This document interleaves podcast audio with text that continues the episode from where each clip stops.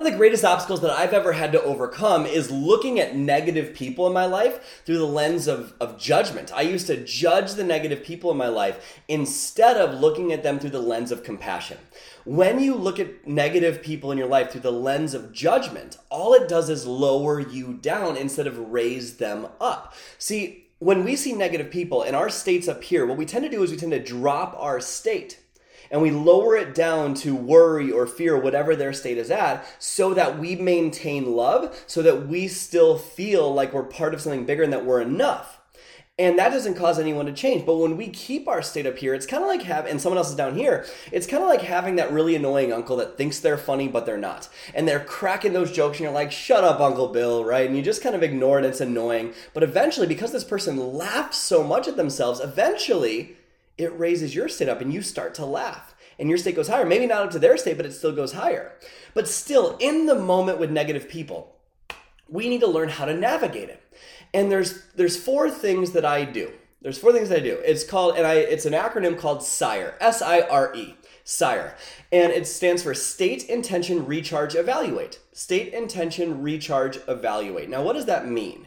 I've had it in my life where I would go over to someone's house in my life that's negative, and all the way over there, I'd be stressed out, worried, like, oh my gosh, I can't believe I have to do this. And I go in there with a judgmental mindset and instantly goes right into the patterns of frustration and, you know, going back and forth with each other and all this stuff. And it's just, and I leave and I'm stressed out and I call my wife and I'm stressed about it and all this stuff. And it didn't serve me.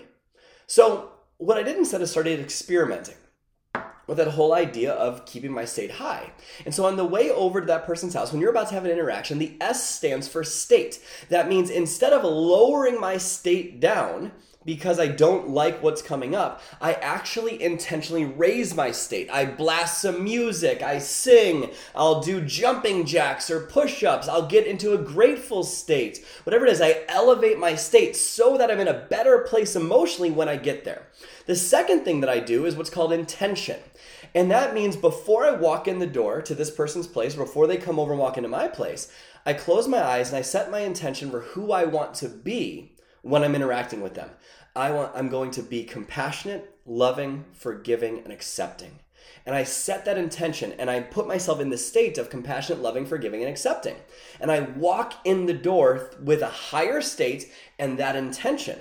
And when I do that, their energy doesn't affect me nearly as much because I'm feeling more alive. In fact, like if people hear new music, they dance a different dance. And so if you're used to walking in with negative people, and you're stressed out and you're worried and you're overwhelmed and you're frustrated, well, they're likely used to you being that way around them. And so they have a pattern that runs, a neuroassociation, a pattern that runs. Their, their mind is wired to respond to you in a certain way.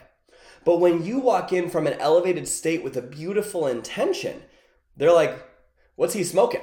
Right? And they look at you in a different way. In the beginning, maybe it doesn't really impact them very much, but eventually, it scratches their record. And so they play a different soundtrack in their mind with a new pattern because they're in a reactive dependent state, like Stephen Covey says. And so if they're in a reactive dependent state, their belief is that how you act impacts how they feel.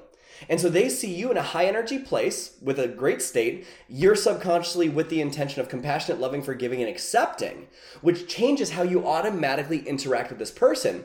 And that therefore changes their pattern and elevates their state. Does that make sense? And so it's like this up and down that you'll see from them. They they start to feel better and then they go downhill. And then they get better and they go downhill. But the general trajectory is up. But no matter how much you're around someone that feels negative, it'll start to wear on you unless you really, really are intentional about protecting your energy. I'm not perfect at it. I still need to do the third step, which is recharge. So that means when I'm noticing this energy overtake me and I'm kind of getting this darkness feeling within me, what I do is I intentionally go outside or I intentionally go recharge my batteries and I walk the dog. Genius and I have a code word like I think the dog needs to poop, right? And we'll take the dog on a walk. And on that walk, we don't talk or gossip about this person. What we'll do instead is get our energy up, talk about beautiful memories with our kid, whatever it is, we'll get our state higher. And then we go back through that cycle. And at the end of the interaction, we do the fourth step, which is evaluate. And that is, how could I have improved this? Did I kind of lower my intention subconsciously? Did I lower my state? Did I not recharge my batteries? Is this person a good fit for, you know, my my life? Do I need to limit my time exposure set up boundaries around this person? There's nothing wrong with having boundaries. I have boundaries for people in my family. Very intentional boundaries. And you need to remember something. The only people that complain about your boundaries are the people that you need boundaries from. Let me repeat that. The only people that complain about your boundaries are the people that you need boundaries from. And so if you set boundaries intentionally, maybe that's something you learn from evaluating, that can serve you tremendously. Because let's be real, sometimes these people are in your family and you can't really get rid of them, right?